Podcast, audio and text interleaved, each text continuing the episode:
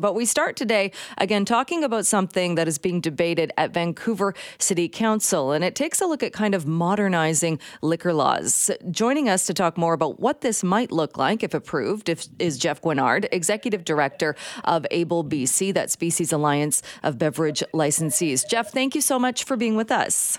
Oh, my pleasure. This is something, uh, looking at the council report uh, that is being debated today, it's a few establishments that are looking at something called the dual license. Uh, can you talk a little bit about what that would look like? Yeah, so liquor licensing is always, you know, endlessly complicated, but generally, if you are a restaurant who happens to serve alcohol, you get something called a food primary license, and there's certain rules around that. Whereas places like bars and nightclubs uh, that focus on liquor service first get something called a liquor primary license. And you typically only have one, uh, and that's just kind of how you run your business.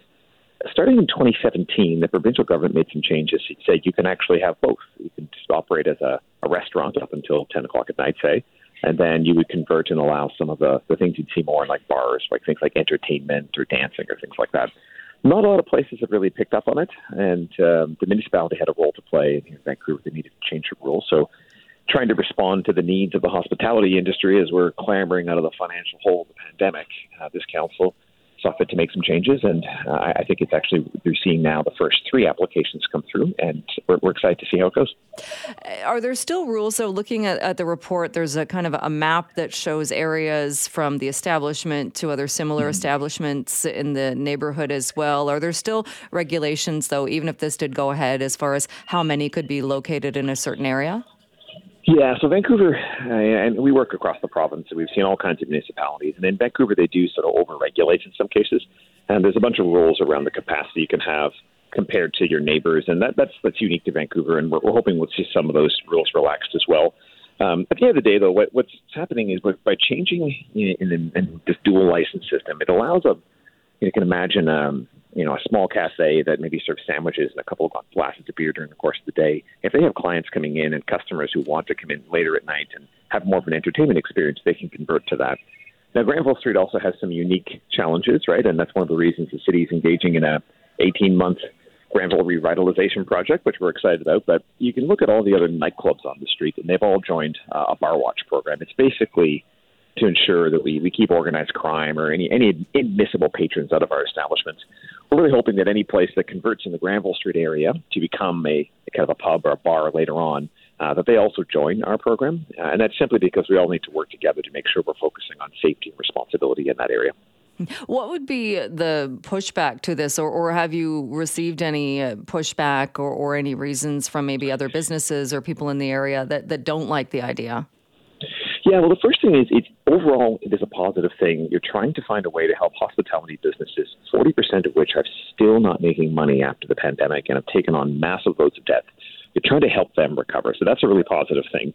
Uh, the concerns we have are always around, you know, the safety uh, and making sure that places that are not used to running sort of a, a liquor primary or a, pub or bar um, get the adequate training and support that they need to do it. So the example of that is that inadmissible patron program like Bar Watch, which you know was created about 15 years ago to get organized crime out of downtown Vancouver. And what happens is if you're, you're kicked out of a, a Bar Watch bar for your behavior or for criminal affiliation or anything like that, you can't get into any other ones. So any establishment that's now switching to have that dual license, you want them part of that program so they don't leave our establishment and go to somebody else's and start to cause problems there, right? So it's just a way that the industry wants to work together. Uh, I don't think citizens should have any particular concerns about it. Um, you know, things like noise or kind of customers you're attracting. You're already going to be doing these things in areas that make sense to do them, right? You can you can imagine that it's not going to be some small little coffee shop converting to have a you know a dance floor. Uh, I mean, they just wouldn't have the customers to do something like that. And um, you know, this has been allowed since 2017 provincially, but we've actually seen very little pickup of it. So it's I think the city council here is just trying to find a way to help support the hospitality industry as they get out of the pandemic.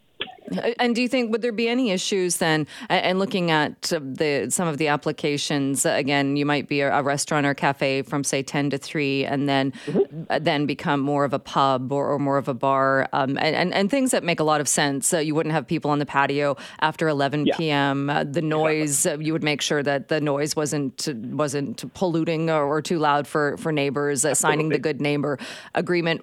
Do you think though? Is it possible there would be bars, people that are or, or businesses that are already already doing that to feel that it's not really a level playing field because now there are these other restaurants can, that can convert into being bars? Yeah, and the way that we handle that, because that, that is a valid concern from a lot of businesses, because the, the, the process to get you know, a restaurant liquor license is different than to get a bar or a pub liquor license.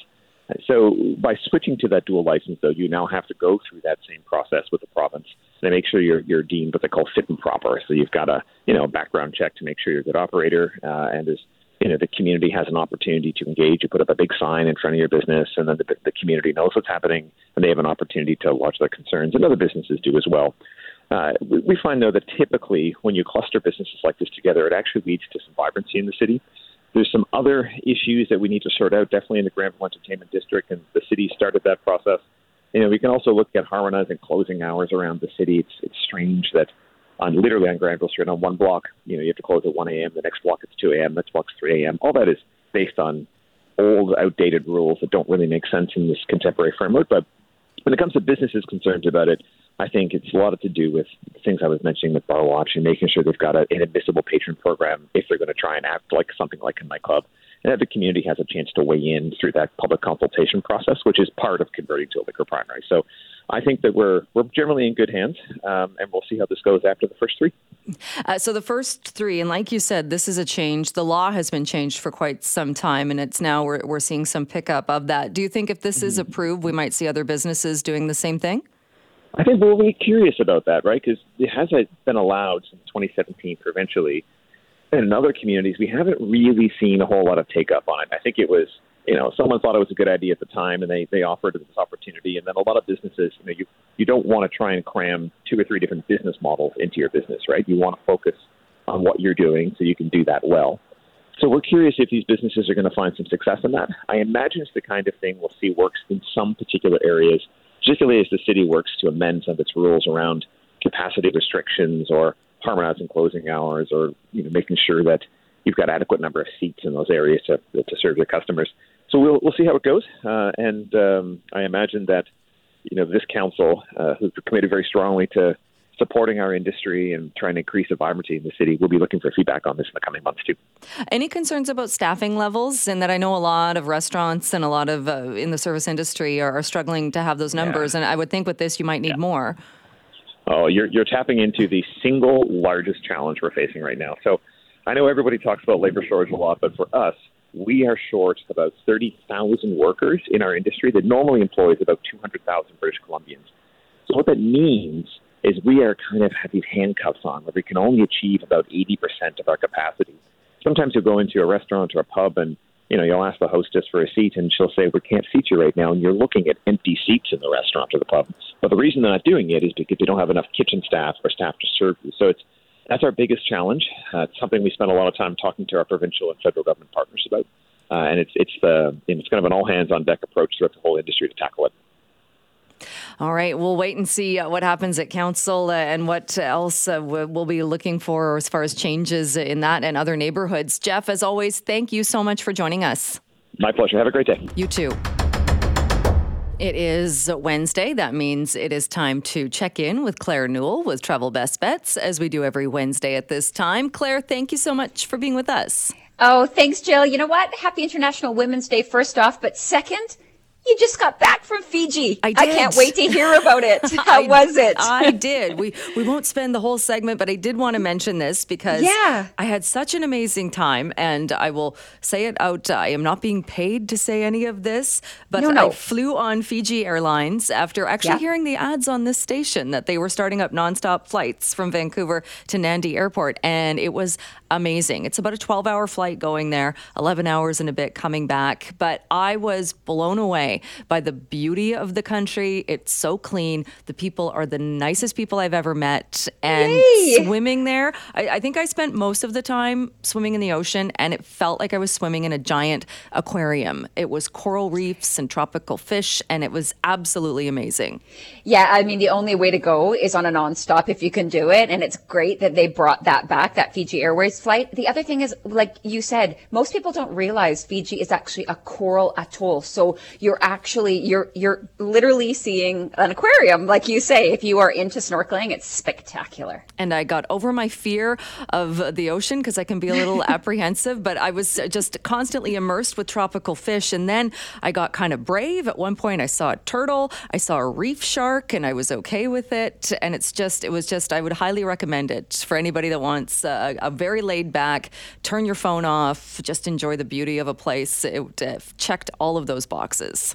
Oh, I'm so glad to hear. You know, it's so popular for people from Australia, less or so from from here, just because there hasn't been that nonstop. But when it's there, you can take advantage of it. It's amazing. I'm so glad to hear you had a good time. Yes, and I, and you gave me a ton of recommendations on where to go, and uh, I got to a couple of them, but uh, they were just absolutely beautiful, beautiful spots. And I even checked hey. out Castaway Island. And, and oh, you did. Oh, good. hung, yeah. hung out where Tom Hanks spent some time there. so yes, so all around uh, fantastic fantastic vacation. Um, let's uh, talk about spring break because maybe some people are going there or having other spring spring break vacations and, and getting back into it. Yeah, yeah. That, you know, it's a really busy tra- travel time. So I just wanted to just quickly review a couple of things. I'll go through it quickly because I know we're short of time, of course, on segments like this. But the first thing is go to travel.gc.ca just to make sure you know all of the entry and exit requirements and make sure that you have the documentation that's necessary. That could be visas. If you're going to the U.S., you still require, you know, your your your um, vaccination certificate if you're flying. Um, make sure that you have all the right documentation and that they are current, no expired uh, documents. Lots of people are traveling with kids, and maybe only one parent or kids are going, you know, on a band trip or a sports trip. So make sure that you go to that same website, travelgc.ca, to get consent letters. Um, you just can pull, download them, and fill them out. It's really easy, and you might not be asked for them but it's really important to have them if you are. So just make sure you do that. You can also register your trip on there, um, putting in your passport details, the dates you're going, passport information, and, and a contact number worth doing. Travel insurance, just make sure you've got that. Um, and activities. So you mentioned that you did some um, snorkeling while you're away. So just double check certain activities may not be covered by insurance policies. So um, check the activities, make sure that you can, you know, ride bikes if you're planning to do that, scuba dive if you plan on doing that, jump out of planes if you plan on doing that, um, and notify any insurance of any medical changes um, because that can affect the policy being valid or not. And if you think you've got credit card coverage, just double check that as well because 90% of credit cards don't have the insurance. So you want to make sure you, you actually do pack light. I don't know if you did this, Jill, but oh, yes. um, carry on only if you could do it. You know, it wasn't that long ago that we had winter break just seven or eight weeks ago and it was rough. So if you can do carry on only, do that. Use technology. So check in online, make sure that you um, book your seats if you want specific seats and do that ahead of time. Download the airlines app. Take your chargers and your battery packs. They're um, so that you've got entertainment in flight and even at the airport because there's not a lot of places to plug in. I'm a big fan of uh, packing snacks as well as a refillable water bottle because anytime that I'm in an airport or at an attraction or somewhere touristy, water can be like five or six bucks and snacks can be, you know, five bucks for a granola bar. So I take some from home. I just, uh, the last thing I will say is pack your patience and build an extra time. Um, because it is a busy time when you're heading to the airport. Just, just get there a little, little earlier than, you know, I, I always suggest, which is two hours for a transborder to the U.S. flight or three hours for an international flight. All right. Oh, yeah, and you're right. Pack a little patience, and uh, things will go very smooth, or at least hopefully they will go as smooth as possible. Uh, let's talk as well. Uh, Swoop. People will be familiar with Swoop. They are yep. expanding things. Yeah, they are expanding. So this is a subsidiary of WestJet, and um, it's their ultra low cost carrier. They are expanding for some domestic routes and some added flight frequencies to some hotspots. Some to note uh, that are are uh, coming for for BC residents. New service between Abbotsford and London, Ontario. They also aren't ready for winter to end because they've announced that they're going to be flying to their most popular sun destinations until the end of June. So some additional flights for Abbotsford to both Puerto Vallarta, Mexico and Los Cabos, Mexico. And, um, you know, what they're saying is that the West Coast connectivity is really going to increase 67% uh, in flights operating from Abbotsford Airport. So if you don't mind getting to that airport, it's a little smaller. It's pretty uh, cheap to, to park. It's really easy to get navigate, like not huge terminals. So um, it's just something to consider moving forward. Um, WestJet also, uh, their parent company, is expanding their schedule. They're going to be, they've announced that they're going to be adding more seats and additional flights, which is always good news. And it's not just domestic, it's transborder, it's international. Um, so nearly 600 daily departures during their peak travel summer dates, which is great news. Just to give you an idea of the frequency that they're adding, these are just some domestic, but Vancouver to Saskatoon are, it's going to be seven, uh, seven times a week. La- uh, last year it was only four times a week. Mm. Vancouver to Ottawa will be 11 times a week, and last year it was only five times a week. So that's more than double. So it's great news.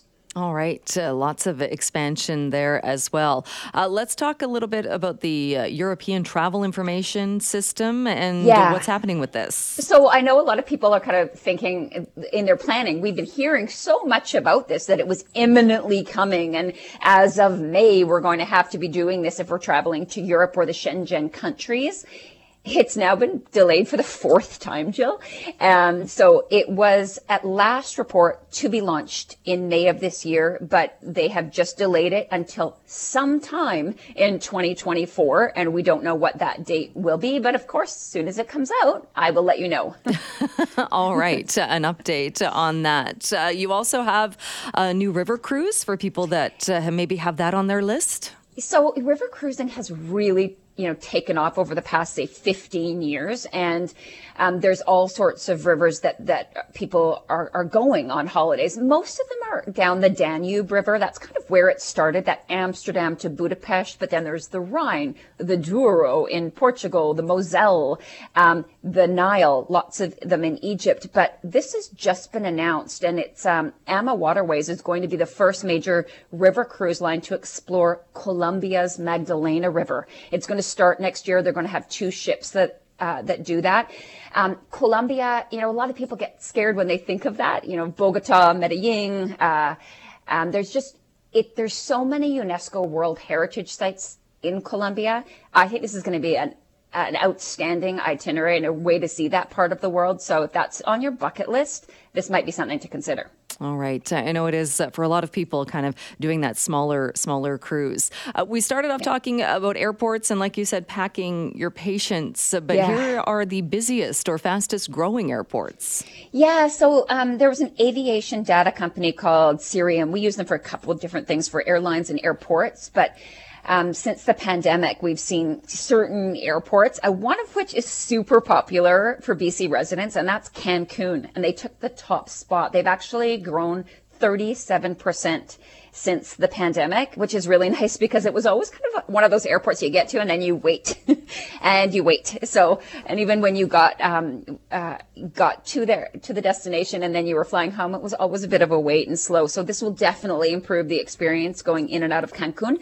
Miami and Cairo tied for second with a 23% increase. And then Istanbul, Bogota, and Las Vegas also saw growth, so in the 20% range. So it was interesting because European airports noticeably absent among the fastest growing, and usually one of them or two of them is in that top, you know, five or top 10 list.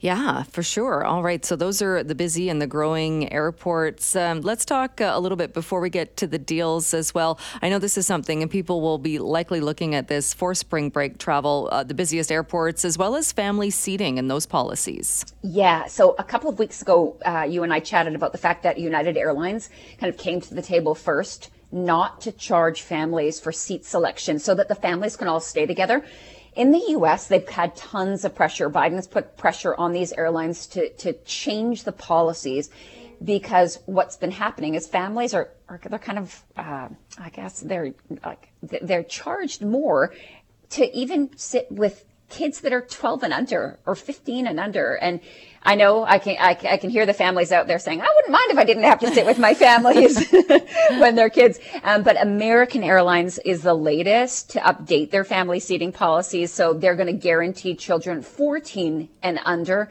will be seated adjacent to their accompanying adult at no additional cost. So that's great news.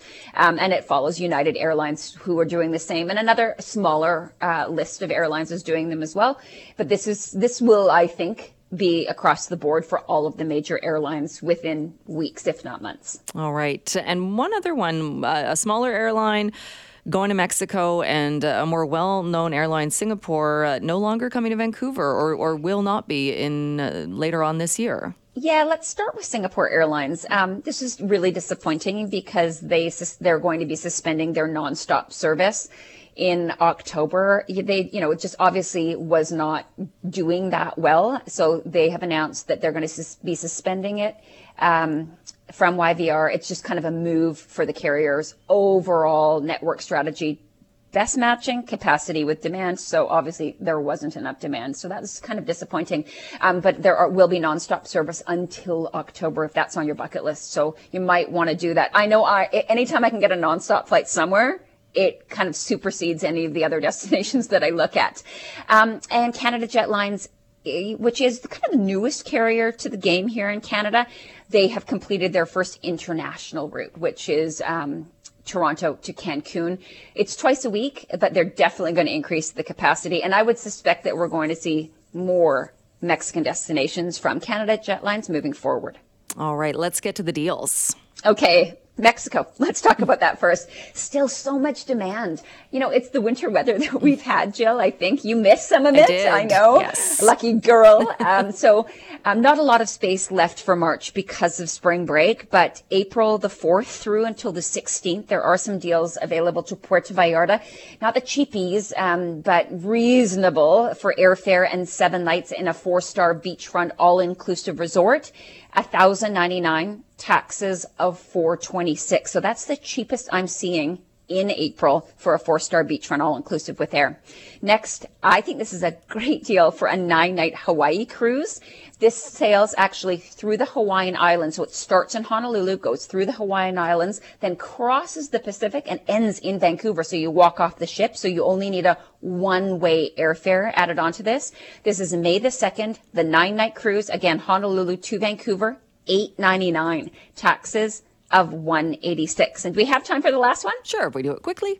Okay, it's uh it's Portugal. So it's split between a Lisbon stay and the Algarve region. It's April the 9th through until October the 29th and it's air four nights hotel in Lisbon, four nights in the Algarve, train between the two, two tours, breakfast daily, wine tasting and transfers all in 1599, taxes of 772. All right. Uh, some great deals as people look to escape. Claire, thank you so much, and we'll talk to you again next week. Sounds great. Thanks, Jill.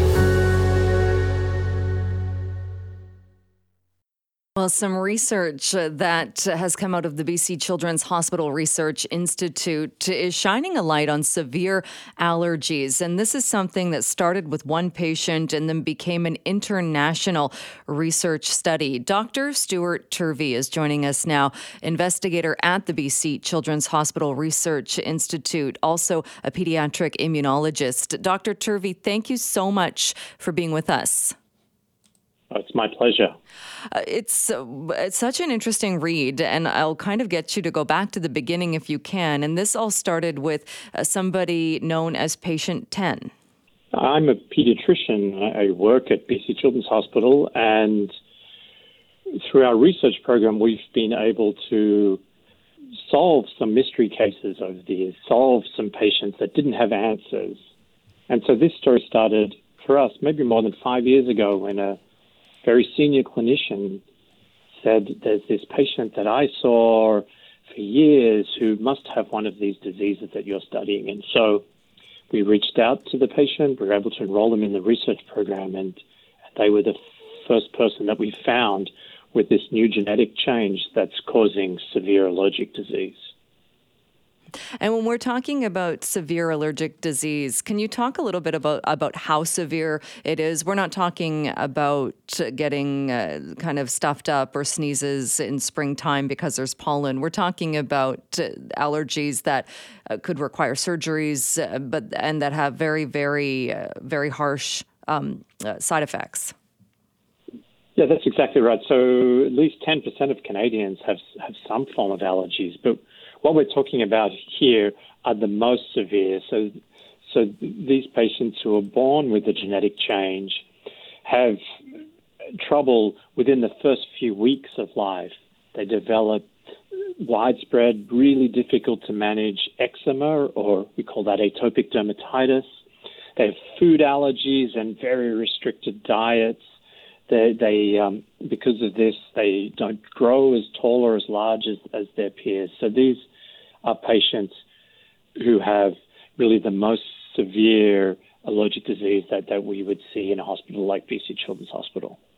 And can you talk a bit about how this became an international study? And I understand that you reached out and tried to look, like you mentioned, you were looking for perhaps others that had severe allergies. And what kind of a response did you get to that?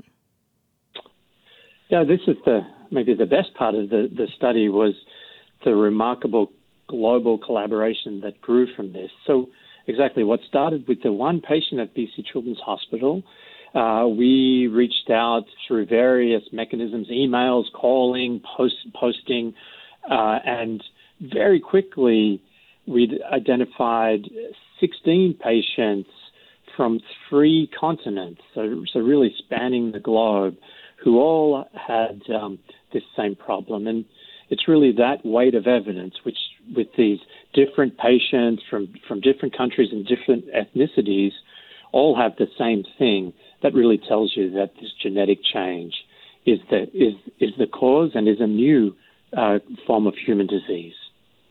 And when you reached out and when you started seeing other patients or seeing that there were people in, in other countries and other parts of the world and other uh, immunologists and pediatricians that were working on this, how was that then uh, continuing the study and looking at the, the similarities and trying to figure out what was happening?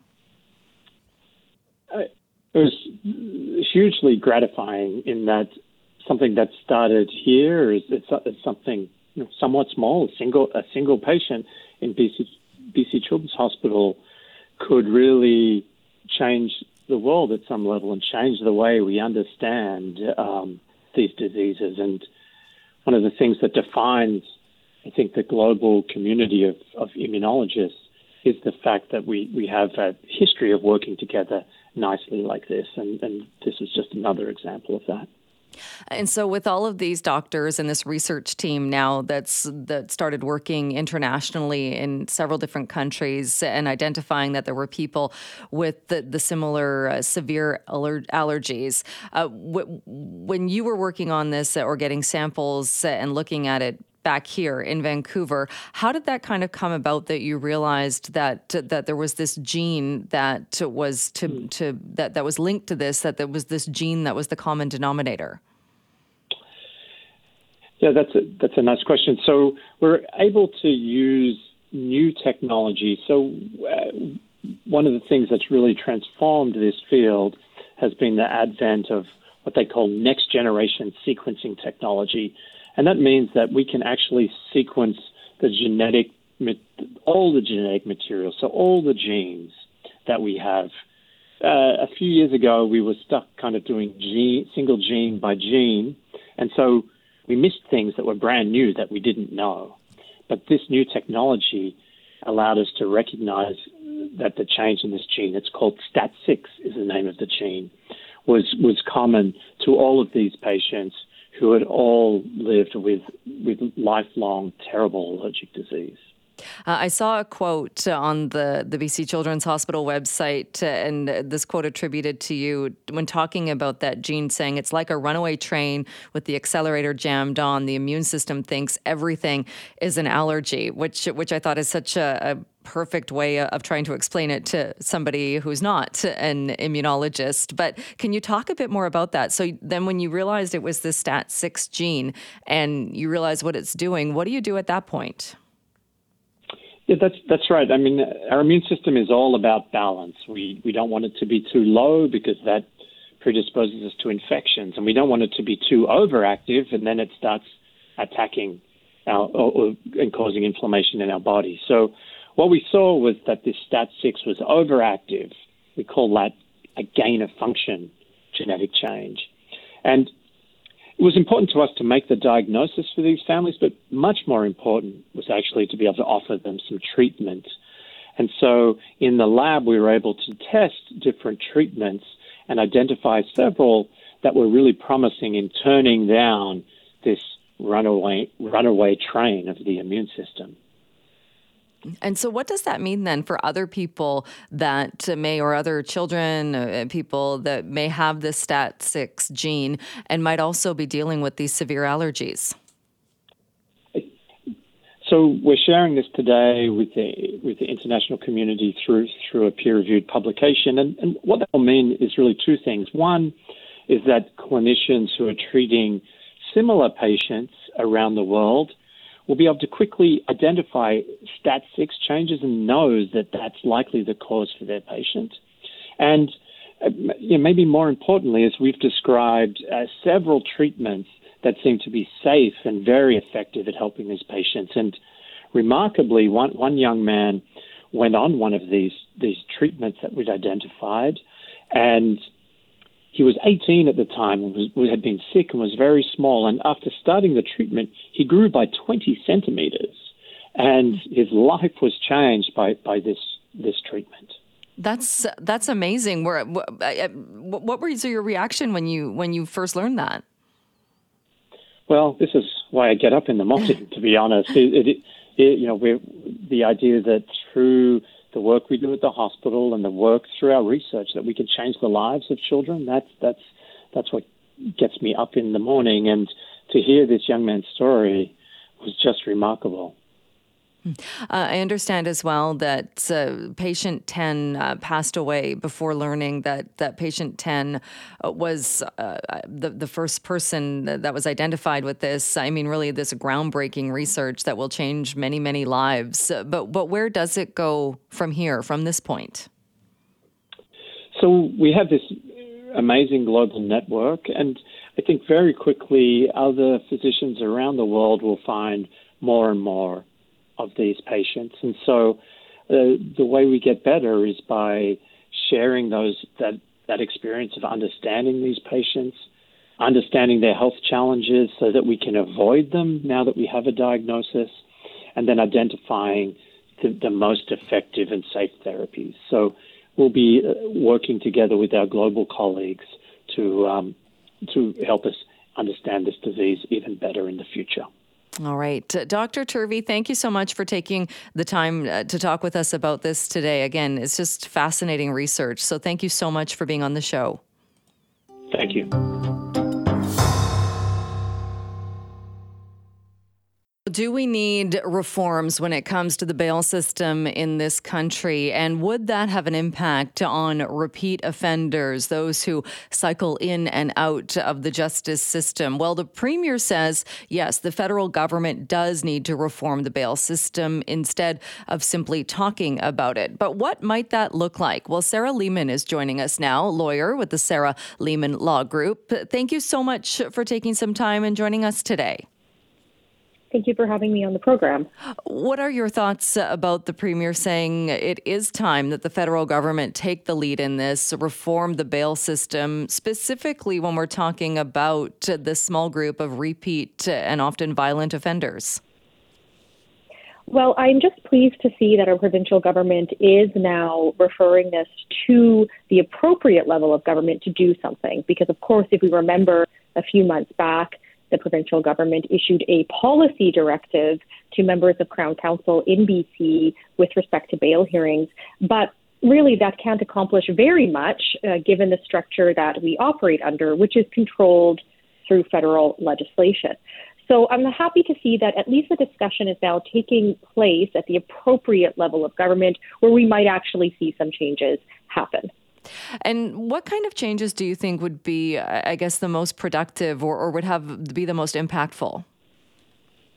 Well, I think that many people these days are concerned about what they are describing as a catch and release bail system. Now, I don't completely agree with that type of terminology, um, but I think that uh, what we're going to see is some uh, measures being put in place in order to deal with repeat offense, offenders or more specifically, repeat violent offenders who are using weapons, perhaps.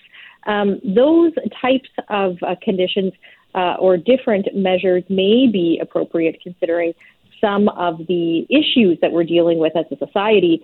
But whether or not they will ultimately pass legal muster is another question because, of course, we do have the Charter of Rights and Freedoms, which guarantees bail.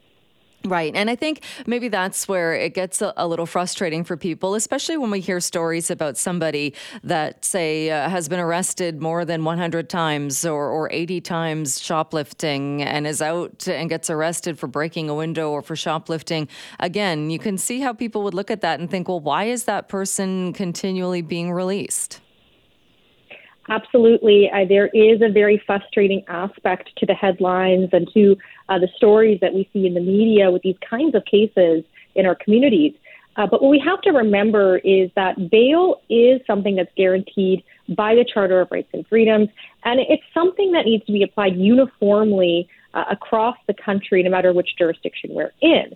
Um, now, of course, the government, the federal government, can make changes to the legislation that governs bail, but those changes have to measure up to the charter. And so, uh, whatever changes they make are very likely to be challenged in court under the charter, and whether or not they are ultimately uh, deemed to be constitutional is a question for another court. Right. Do, do you think there's at least a conversation to be had, though, about the system? And and like you said, the people under the charter, people uh, are are um, bail is something that is a charter right. People have rights to be given bail. But is there something in many of these cases? Clearly, nothing is changing, and it's not working for anyone. It's not working for people whose businesses are being broken into, whose homes are being broken into, or who are the victims of crime nor is it working for criminals. I can't imagine there are people who who one day dreamed of becoming repeat offenders that were in and out of the justice system uh, in a constant circle. Uh, so, is there a conversation to be had on maybe other alternatives or other ways of addressing this? Absolutely. And that is something that I very strongly advocate. Um, I think it's easy for us to point the finger at the criminal justice system and specifically bail policies uh, to say this is the root of the problem, when in fact it isn't. Uh, this is a very multifaceted issue that involves different levels of government and also society uh, that need to come together in order to find solutions. Uh, and to make sure that people don't end up becoming repeat or prolific offenders in our communities in the first place. Do you think we're paying enough attention to, and this wouldn't be all of the cases, but it would certainly be some, the fact that the, that the, the reasons behind that as well. If we're talking about somebody with a mental health, with an illness, we're talking about somebody with an addiction, if that's not being addressed, then, then how do we expect anything to turn out differently? Exactly. And very often when we're talking about repeat offenders, they are people who are marginalized, who are experiencing mental illness or addictions issues. And so we need appropriate supports in place. Um, sometimes those supports can be uh, at least um, gestured at in bail conditions if a person is released on particular conditions to um, make sure that they're abiding uh, by um, a treatment plan, for example, um, or not possessing drugs or alcohol, for example. Um, but those are, again, afterthoughts. We have to think about how we can stop the cycle of addiction and also appropriately address mental illness in our communities before people get to the courtroom. And I know there's often it's very controversial with the idea of involuntary treatment uh, or, or, and and bringing something like that in. But is there a place, do you think, with a choice of you have the choice if you go into treatment, then then maybe the sentence is less, or it's given as an option as far as trying to encourage people that maybe didn't have access to treatment or who are open to it. Yeah, and we have seen that type of approach being used in other uh, international jurisdictions. For instance, Portugal um, does have this type of system, loosely speaking. Um, here in Canada, we don't have uh, this type of system in place. It is something that many people have brought up and are talking about um, as a possibility. Um, again, whether or not that would pass charter muster is a different question, but I do think that it's important to explore these avenues for rehabilitation and intervention um, when it comes to people who are struggling. Um, wasn't this something as well that we were supposed to see a difference in the system or different outcomes with the bringing in things such as community courts and drug courts? Yes, and we do have a community court here in Vancouver. Um, it is more specialized to deal with people who are suffering from addictions issues or mental health issues, as well as repeat offenders. Um, but again, it's just one small piece of the puzzle. Um, there need to be appropriate supports in place, again, so that people aren't ending up being arrested by police and brought before a judge um, so that they can have their bail uh, um, imposed. Uh, this should be something that's dealt with at the beginning. And, you know, as a lawyer, I don't have all the answers for how we should deal with it, but certainly I see in our courtrooms that there is a great need for this to be addressed. Uh, do you have much confidence that it will be addressed? In that, I know again the premier is saying it's the time uh, time for the federal government to do something about this. But do you have much confidence that that there's an appetite to make some actual changes that would make a difference? I think there is an appetite to do so. We have seen the federal justice minister express a desire to make bail conditions more sticky, using his words, for repeat offenders. Um, so, you know, I, I think that that uh, idea is out there, and I think that many uh, politicians and people in positions of power are considering how we could accomplish it. Um, the question is just whether or not they ultimately will, and then whether or not the changes that they do make uh, will stand up in court. All right. Uh, interesting ideas being put forward. Sarah, thank you so much for breaking it down for us. I appreciate you coming on the show today. Thank you for having me.